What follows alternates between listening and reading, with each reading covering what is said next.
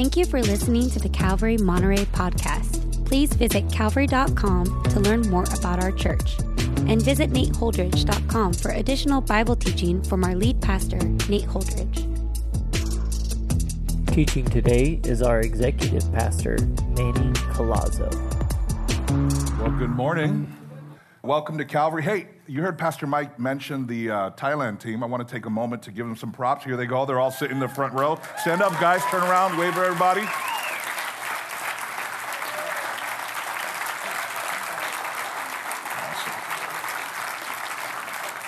All right, re- real quick, real quick.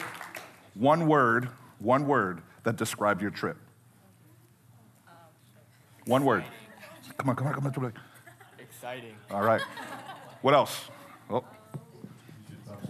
Beautiful. beautiful, outstanding. One word, one word that describes your trip. Yeah.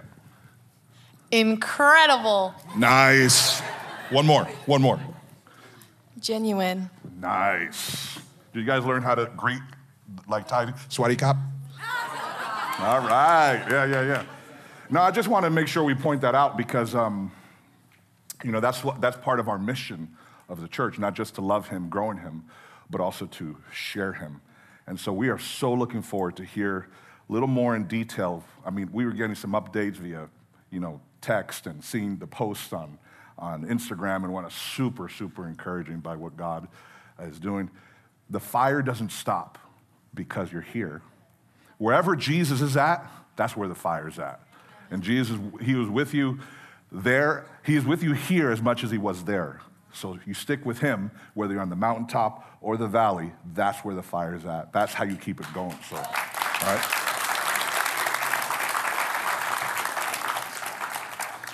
Hey, a couple more uh, updates. Um, you have not, a few months ago, you heard us talk about the remodel that we are going to be doing. Hammers start, haven't started swinging. You don't see any dust flying around just yet. And the reason is because the remodel plans, they're still moving forward, but right now the construction plans, they're with the city, waiting for permitting and whatnot. So, of course, everybody wants it to move faster than, uh, but I've been told that when you're in these projects, it takes longer than you expect and it costs more money than you think is going to expect. But we'll see. But it's progressing. It's progressing. Things are still on point. Also, um, in light of that uh, future project, we've decided to do something that's going to give us a little more space to reimagine what our Sunday morning food offerings can look like as we remodel the grill area and all that. And so we've decided this Sunday will be our last Sunday. It's going to be temporary, but we're going to be shutting down the grill starting next Sunday through August. This is going to give the bridge residents a few some time to uh, to to rest, as well as help us give us some of what else could what else how else can this look to give us some vision for that. So we'll still have some food offerings on the patio. There'll be complimentary coffee tea and some other things. So just because the grill isn't opening is, won't be there the food service we'll still have some options. Please hang around after service and whatnot and uh, enjoy that. And please pray for us. Pray for vision. Pray for god's direction. You know all these strings being pulled you know just kind of stresses our systems. And so it's going to be a good test for us. Join me in a word of prayer um, as we look at, look at Psalm chapter 12. Father, we thank you for this morning, the privilege and honor that it is to gather as your people, not to hear a band, not to hear a motivating speech. Lord, you are the audience, we are the worshipers. This service isn't for us. It doesn't matter whether or not we like the music or whether or not we like the sermon. Do you, are you pleased by what you see here? By what's happening? Are you pleased, Lord God, by this worship, this gathering of worship? As we surrender, Lord, to you, to your spirit, what you're speaking to us through your word. May we show our love for you, Lord, by our surrender and our obedience and submission to you. Amen. In my prep for this morning, I read about a competition called The World's Biggest Liar.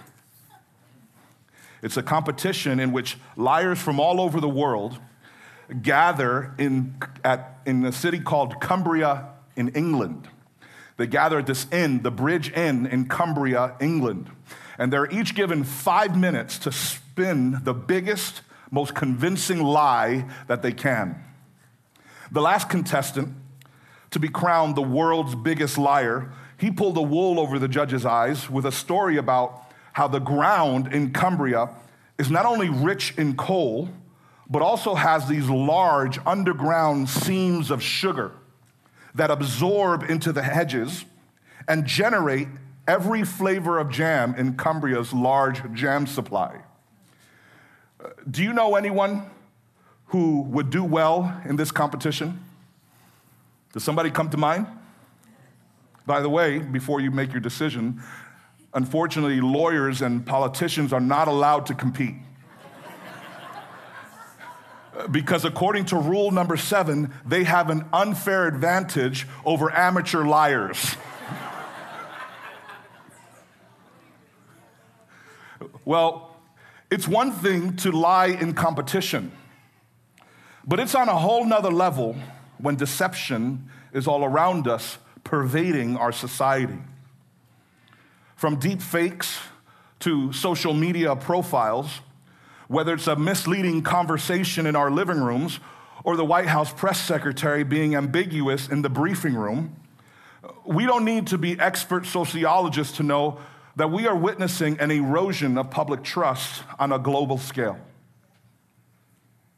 But just for fun, let, us see if you can recognize who made these two false statements. Number one, what athlete said, I have never taken performance enhancing drugs? Michael Phelps. Anybody else?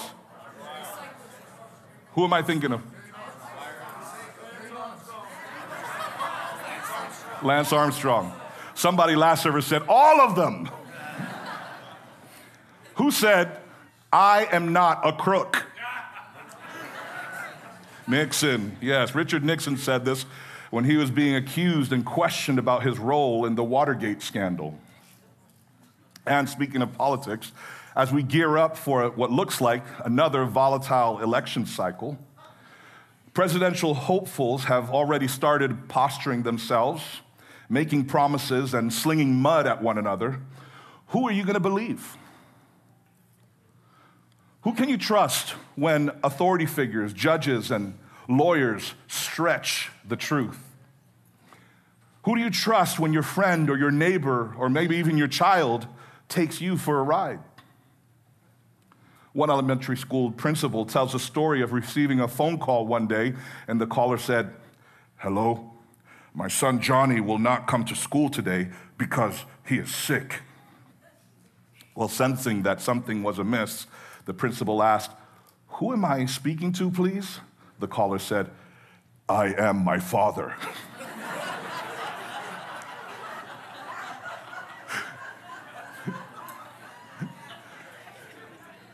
Have you ever told a lie? Have you ever been lied to? Who can you believe when someone lies to you about the state of finances? Who do you believe when allegations are downplayed, denied, or discovered to be fabricated? Sorry. Hey, we have an awesome family room where he can play and let out those wiggles and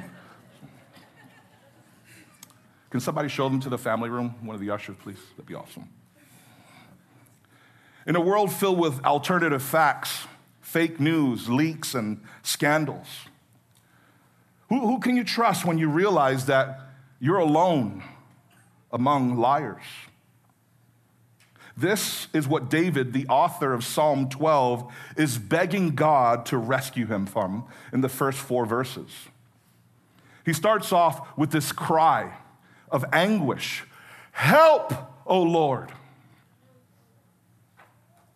Don't you love the simplicity, the directness, and the brevity of these opening words? yes, we can always pray more, but don't discount this short one to three word prayer. When you're in a pinch, when you're in a crisis or a high stakes situation, high stakes conversation, help. Hey, that's a prayer that arrests God's attention. But what is God, what is Dave, what is causing David to pray like this? Read it with me. Help, O Lord, for the godly are fast disappearing. The faithful have vanished from the earth. Neighbors lie to each other, speaking with flattering lips and deceitful hearts. May the Lord cut off their flattering lips and silence their boastful tongues. They say, We will lie to our heart's content. Our lips are our own. Who can stop us? Now, of course, he's using some hyperbole here, but don't diminish this claim about godly people disappearing and faithful people vanishing just because he's using poetic exaggeration. You see, what it's doing is that it's giving us insight into how isolated and alone he feels because he realizes he's in the minority.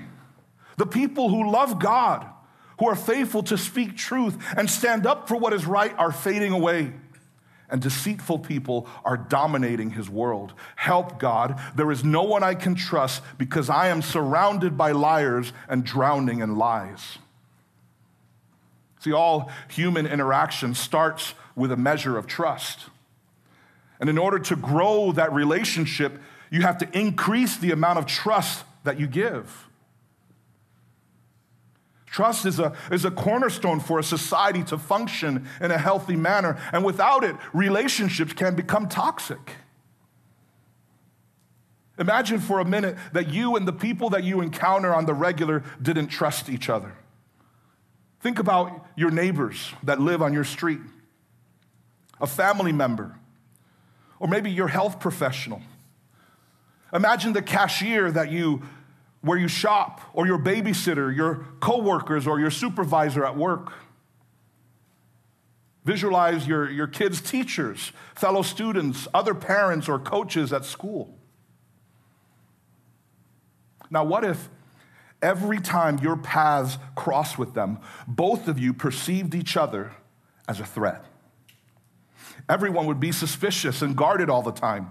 Are they pulling my leg? No one would feel safe. Are they trying to pull a fast one on me? You see, without extending even a basic level of trust in our normal everyday interactions, we would all be overwhelmed with cynicism and anxiety. Always on edge, wound up, ready to fight, take flight, freeze, or even fake it. And, and the longer this heightened state of stress persists, it's not difficult to imagine if we developed a sense of paranoia, even psychosis. I'm sure this has got to be some of what David is feeling as he's seeing, man, there's no more godly people. There's no one here to speak the truth, stand up for truth. Am I the only one? He looks around and he doesn't like what he sees. Honesty no longer exists. Honest people are in danger of extinction. And so he cries out in desperation for, God, for help because instead of sincerity, He's surrounded, he says in verse 2, by flattering lips. Perhaps you're thinking, what's wrong with a little flattery? Doesn't everyone appreciate being told good things about themselves? Of course they do. But the flattery that David writes about is a disguised lie. You see, that's not the same as a thoughtful and honest compliment. A, little trans, a literal translation of flattering lips is lips of smoothness. When a smooth talker speaks, it sounds like praise and appreciation, but his true intent, her true intention is to manipulate, to cheat, deceive, and hurt you. And that intention is being hidden from you. For example, it might be tempting to bask in the admiration of a smooth talking coworker who leans in and whispers to you, You are so smart. No wonder everyone is jealous of you. Or the importance you feel when a smooth talking friend confides, You're the only one who really understands me. Everyone else is just so shallow. Watch out, because that feeling of superiority might be used to, by the smooth talker to drive a wedge between you and the people who matter most. Watch your back when a smooth talker admires your individuality to your face. You have such a unique style. It takes a special person like you to pull it off because behind your back, they're mocking you.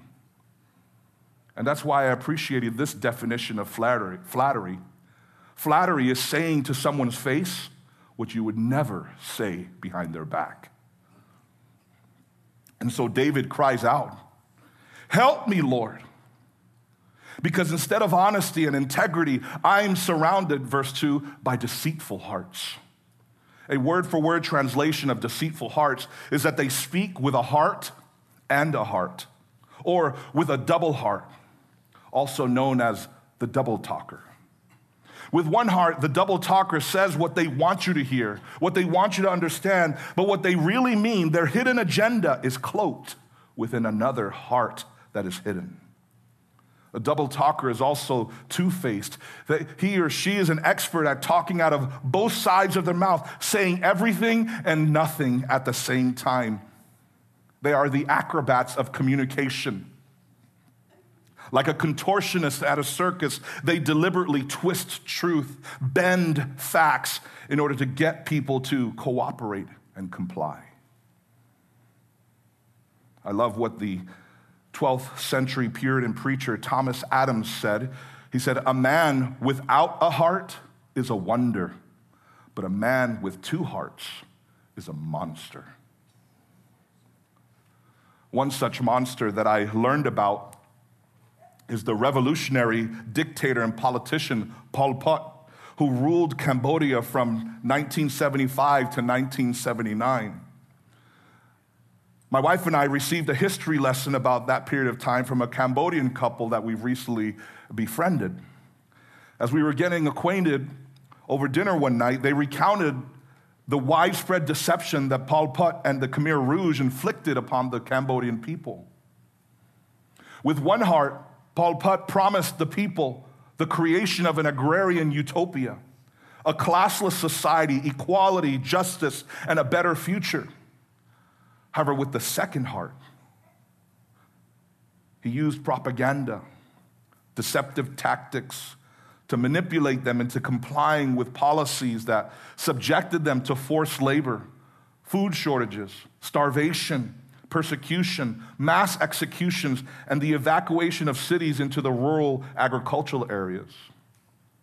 The result? These lies eventually led to the estimated death of approximately 1.7 to 2.5 million Cambodians. And we all know who is the mastermind behind this cruel deception. It's the father of lies, the one who has perfected the bait and switch. David is crying out, Help God. Because when these liars speak, all he hears are boastful tongues. In verse 3, these are the arrogant talkers. They have such an inflated view of themselves that verse 4 indicates that because of this knack to talk their way in and out of anything, they really believe that they're unstoppable, that they can do whatever they want.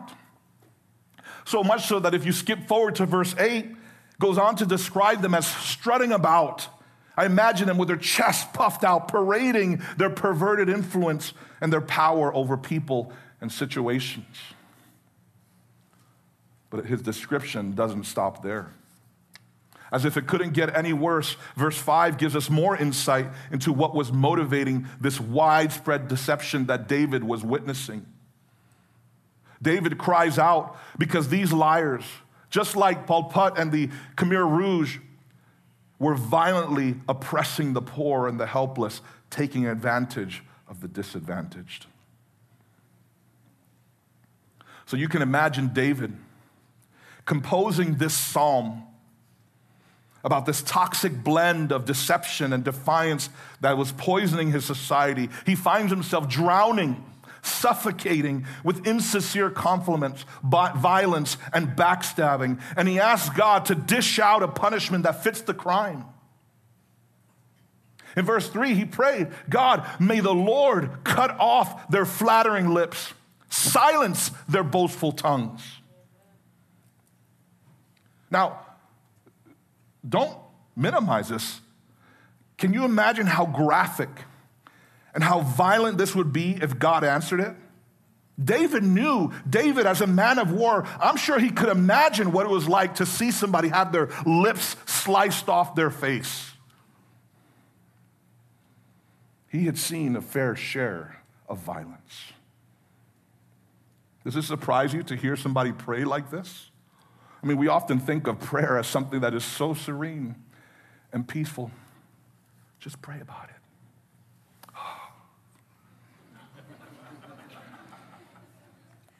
But prayer is depicted, prayer throughout the Bible is depicted as engagement in a spiritual battle. Maybe that's why it's so difficult to pray. David, in this prayer, we see him, hear him taking an aggressive stand against the abuse that he is seeing. And in prayer, he violently rejects lying and he asks God to intervene. And then in verse 4, he quotes them so that we can have an accurate picture of how boastful, how arrogant they were. We will lie to our heart's content.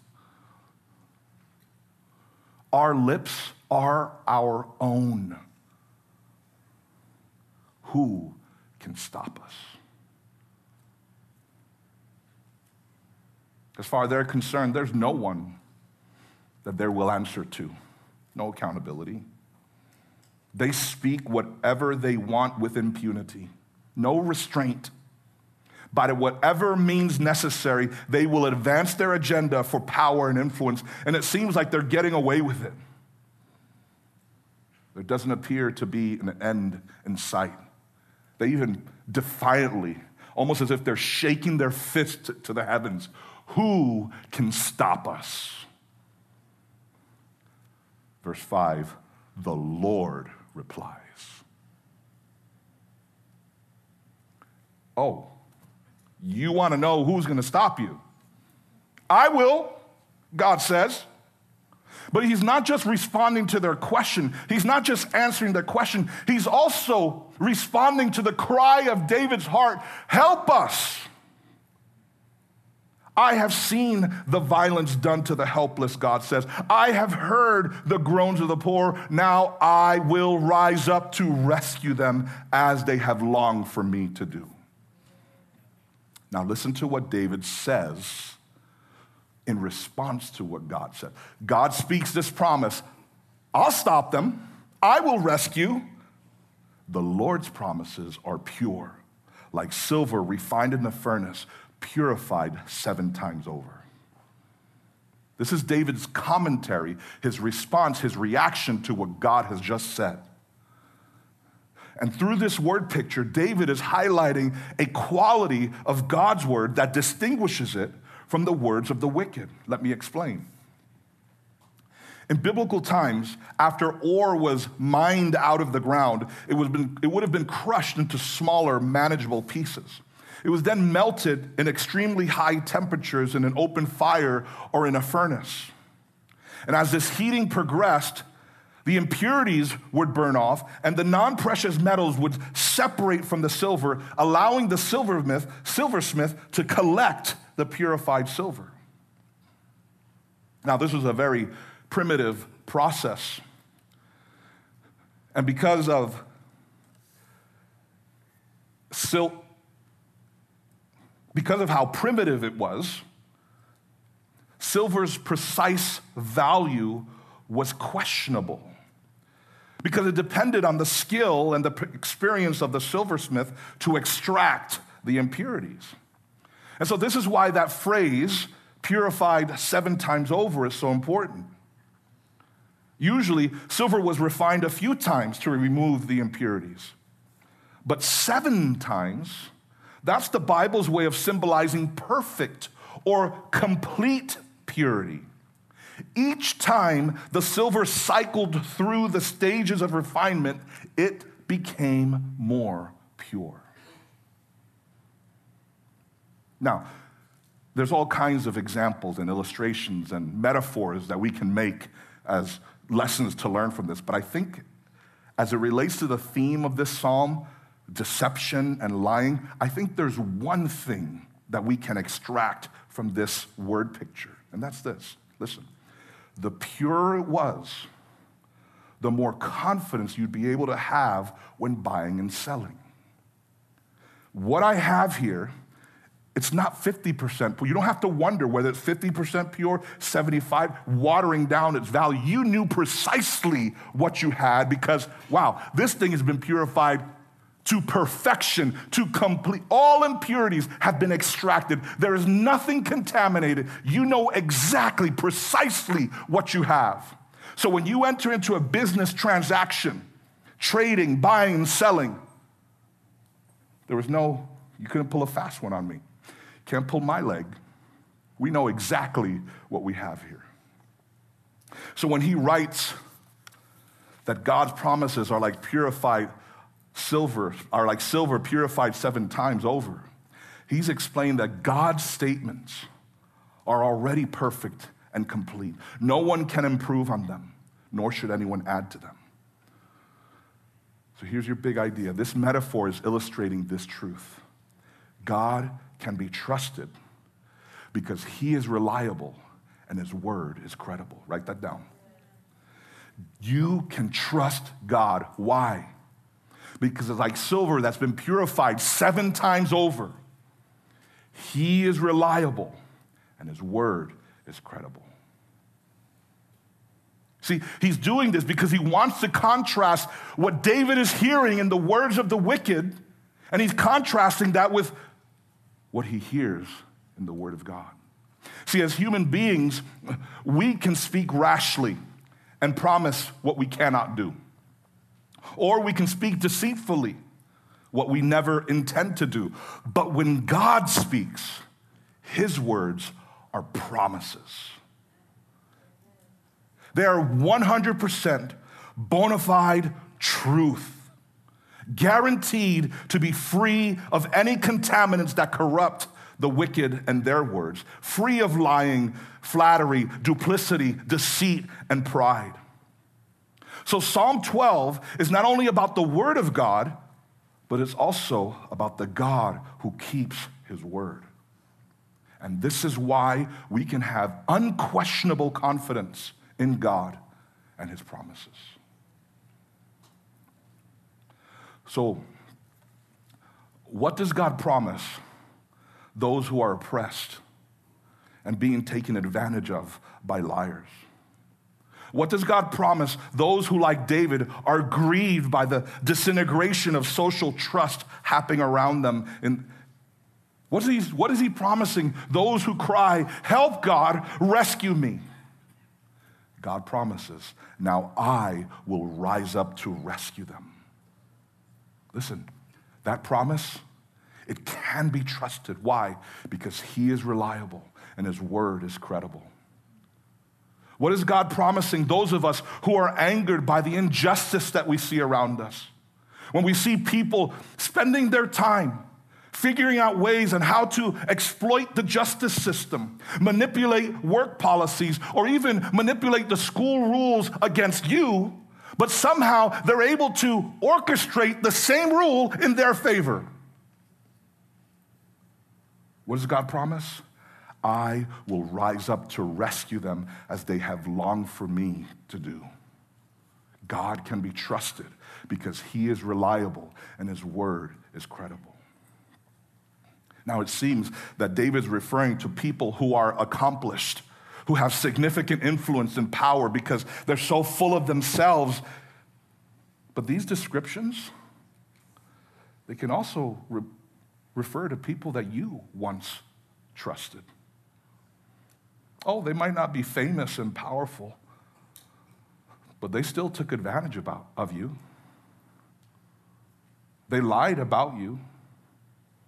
They threw you under the bus, burned you, and betrayed your trust. What does God promise you as you cry, Help, God? I, I don't trust anyone. I'm alone. I can't trust anyone. God promises, Now I will rise up to rescue you. And you can take that to the bank and count on it.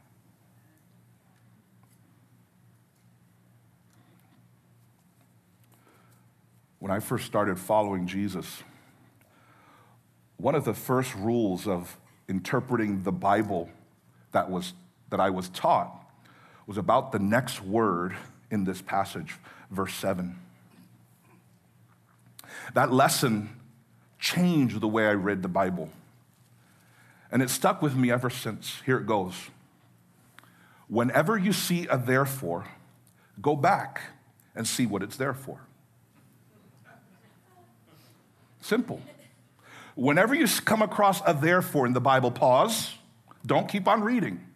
Because what he has just said affects what he is going to say, depends on, is hinged on what he has just said. Just like a hinge on a door keeps the door connected to the frame so it could swing back and forth, that's what the word therefore does.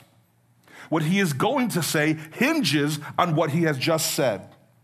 What has he just said in verses 5 and 6? That God can be trusted because he is reliable and his word is credible. Therefore, we know.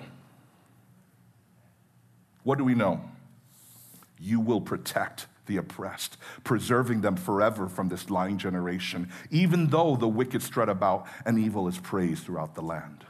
Can you sense the hope filled confidence that he is expressing? At the beginning, David was agitated. He was anxious, aggressive in his prayer, crying out to God, Help! God, I'm alone.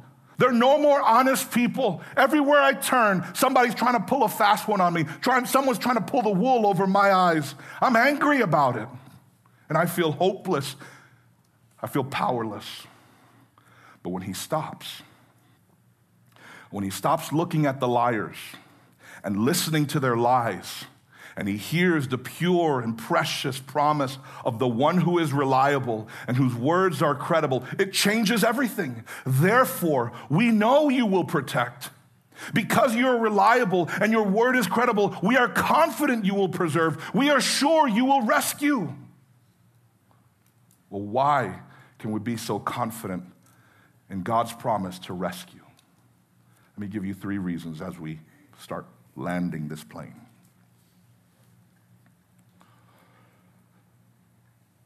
So, the times we're living in, we all know that it's hostile. We know that they're getting darker. More and more, it appears that the godly are dwindling in number and the, the faithful becoming an endangered species. Righteousness is being marginalized and ridiculed, and its influence to push back against the tide of wickedness seems like it's being greatly reduced. But one of the truths that surfaces when we disrupt our frustrations,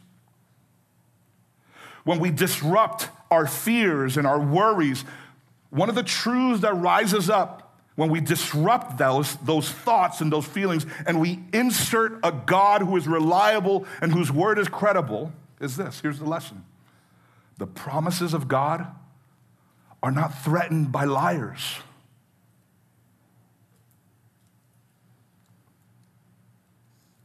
What difference does it make in our attitudes and perspectives towards the rising tide of deception? The fact that their lies pose no threat to God's ability and God's willingness to make good on his promise. Here's one way don't be afraid.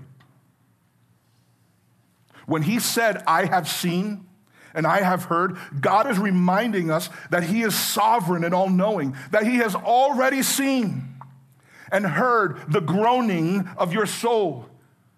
He's telling us, I've already seen it and I care. You're not forgotten.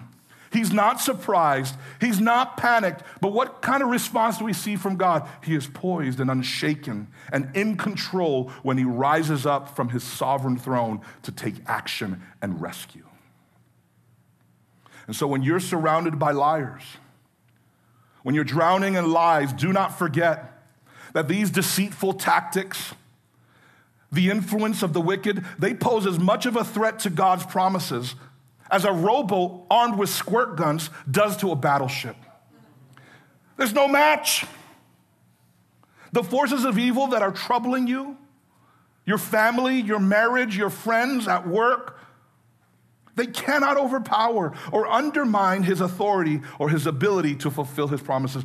God can be trusted because he is reliable and his word is credible. Remember what he said through Isaiah as he was comparing just how common and we don't even we can't take it for granted he said in isaiah that the rain and the snow they come down from heavens from the heavens and stay on the ground to water the earth they cause the grain to grow producing seed for the farmer and bread for the hungry. And he uses that to say this. You know how common and how we just take that for granted? It always happens. It's the same with my word. As i send it out it always produces fruit without fail. It will accomplish what I want it to do. It will prosper everywhere I send it. Why? Because the promises of God are not threatened by liars. Why can we be so confident in the God's promise to rescue? David asked God to impose a punishment that fit the crime. Their crime was the misuse, the abuse of words. Cut off their lips, silence their boastful tongues. But did you notice in verses 7 and 8 how long he says God will protect and preserve from the lying generation? It says forever. Wait a minute. I just finished praying that you would stop it, and you're telling me this is going to go on forever? And look at how widespread the praise of evil would be in verse 8. Throughout the land. Wait a second. I just finished praying that you would stop it.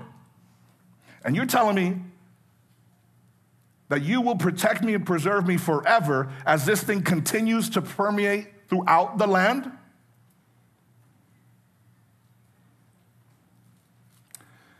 if we can count on God's promise to preserve and protect forever, and if evil is being celebrated throughout the land, that that must mean, here goes your second one, that the promises of God do not depend on the removal of liars.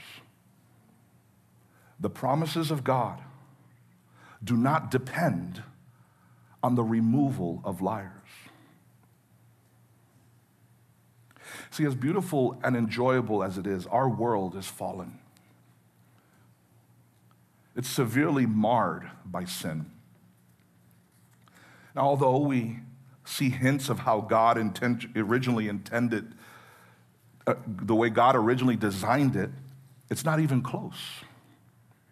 And I think these are some clues that these are the clues that cause us to underestimate just how deep the perversion of sin permeates our world. And one of the ways we see this is in the way that sin has corrupted the gift of communication. The abuse of words has brought suffering into our personal lives and incredible suffering to the world around us. And so when we hear promises like this, of course we hear them and we're thinking, man, I, I want the suffering to stop the suffering out there and the suffering in here. That's understandable. It's natural that when we hear or read these promises to assume that God is promising to rescue us immediately. We cross our fingers. I hope it's soon. But what we have to grow in our appreciation of is that God has a very particular set of skills that we do not. Even the best of us who are highly motivated and who have the purest intentions, when we make a promise, we are at a disadvantage. See, we can't predict what will prevent us from fulfilling those promises. But God, God has the advantage to speak from the vantage point of eternity. He knows both the present and the future. So when he makes promises, it's with an eternal wisdom. This wisdom enables him to see all of the implications of him keeping his word. If I do this, I know exactly what's going to happen. And since he's not bound by time, he can keep that promise when the timing is perfect. And this is why we can trust him. We can trust him to rescue even when we are living among liars, seeing and feeling the effect of their lives. The promises of God don't depend on the removal of liars. So, what difference does this make? Well, I think this point is particularly applicable to those of us who worry about the future. Those of you who have a few years under your belt, you've had a front row seat to see how the world has changed.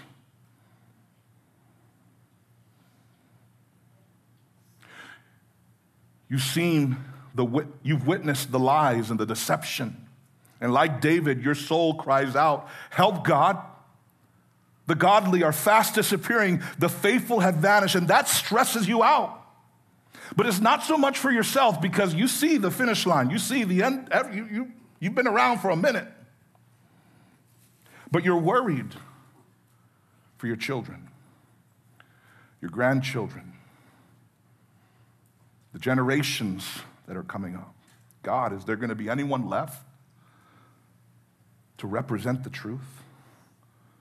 Are my kids, my grandkids, these future generations, are they going to be carried away from the lack of anyone standing for truth? I think this point speaks specifically to you.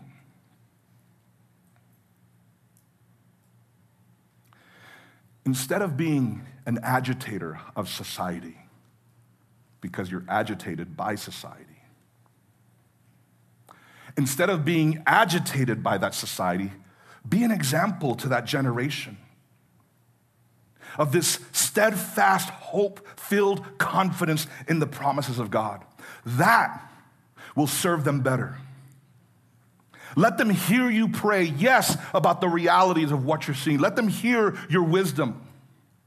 But don't forget to pray with the boldness and the confidence in a God who doesn't fail and hasn't let you down and won't let them down. Because this God, He is a firm foundation who can be relied upon when everything is shaking and everything is being questioned. Like a mother hen protecting her own the psalmist says, He will cover you with His feathers. He will shelter you with His wings. His faithful promises are your armor and your protection. And it's also their armor and their protection. God can be trusted because He is reliable and His word is credible. We can be confident in God's promise because the promises of God are not threatened by liars and they don't depend on the removal of liars. Are you disturbed by the state of our world? Do you find yourself getting agitated and aggressive when you pray about it? Do you long for God to rescue you from it? I want to affirm something there too. It's not all wrong. That angst, that revulsion that you feel, it's a good thing because it's pointing out that you long for something that God wants. You long for righteousness. It's pointing out that you understand that you see that this world is not your ultimate home. It's not the place where you will find rest and peace. That was the same thing that moved the heart of David over 3,000 years ago to pray, God, cut off their lying, silence their boasting. You see, your reaction, your rejection of wickedness around you, that internal ache for righteousness to be done around you is a good thing because it represents what God wants. He desires righteousness. Why? Because he hates sin. He hates sin because he sees what it does to us. He sees the violence, he hears the groaning. And David is 3,000 years ago kind of forecasting God is a judge. Does that strike a chord within you? Well, Jesus has a special blessing for those of you who are hangry for some righteousness to be dished out. In the Beatitudes, Matthew, Matthew copied down Jesus' words when Jesus said, Blessed are those who hunger and thirst for righteousness.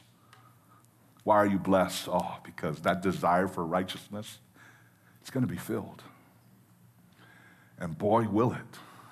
When you fast forward to the end of the Bible, Revelation 21, it describes to what extent that desire for righteousness will be filled. But cowards, unbelievers, the corrupt, murderers, the immoral, those who practice witchcraft, idol worshippers, and all liars, their fate is in the fiery lake of burning sulfur. This is the second death. You want rescue?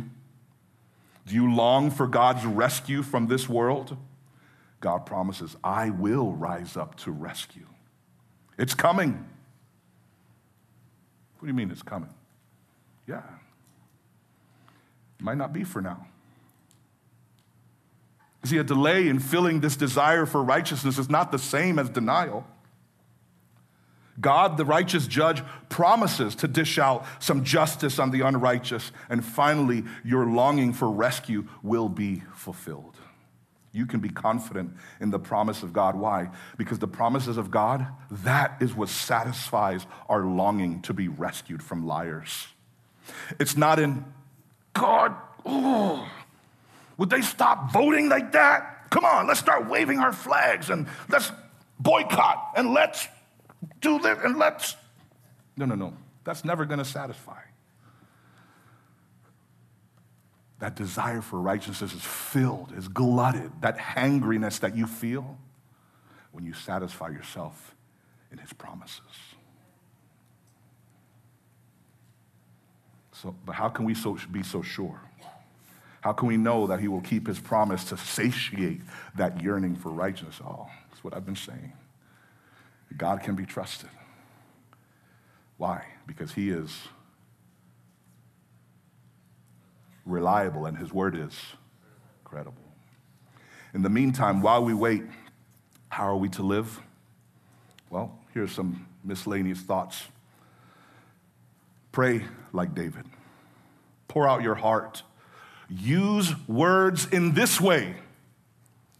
This is all about the contrast between how the wicked use words and how God uses words.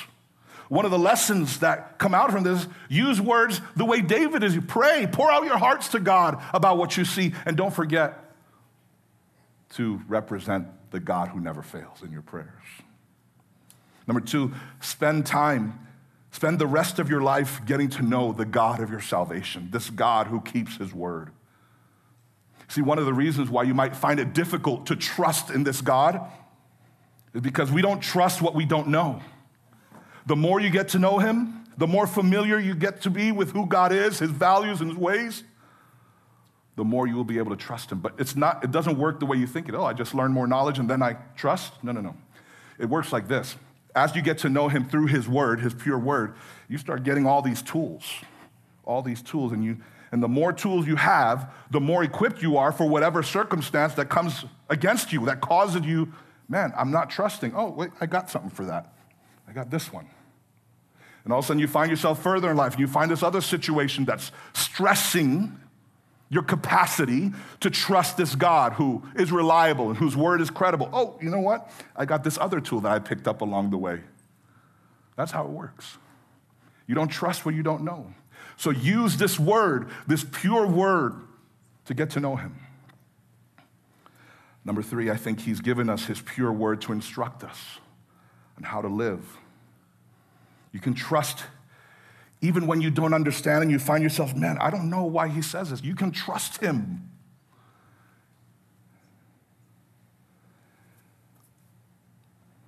You can trust his word to help you recognize deception not just out there, but also in here. It'll help you from being, it'll keep you from being self deceived. Do you long for righteousness for yourself as much as you want it out there? See, maybe as we were going through this psalm, you don't find yourself aligned with David and how we've been looking at. Maybe you've been feeling, man, I'm the liar. Holy smokes, what's going on? Maybe the spotlight has been put on you in that way. Oh, there's hope. This promise of rescue is also for you, the liar.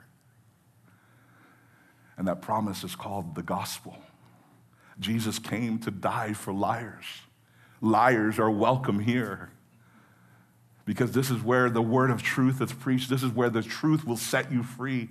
No, not this building necessarily, but who we represent and who we preach and who we're talking about.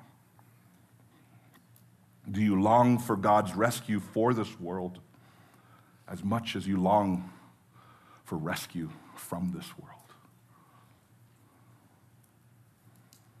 And I'd be remiss if I didn't remind you of the highest use of the gift of words.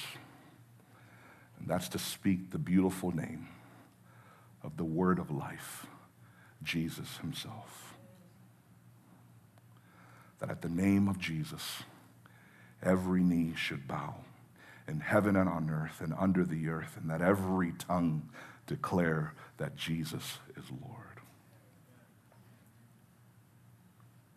Do you find yourself drowning in lies, suffocated by liars? And you're asking, who can you trust? God can be trusted because He is. He is, and His word is. Thank you for listening. If you would like more teachings and information about Calvary Monterey, please visit calvary.com. You can also find books, teachings through the Bible, and articles from our lead pastor at nateholdridge.com. Thanks again for tuning in. See you next week.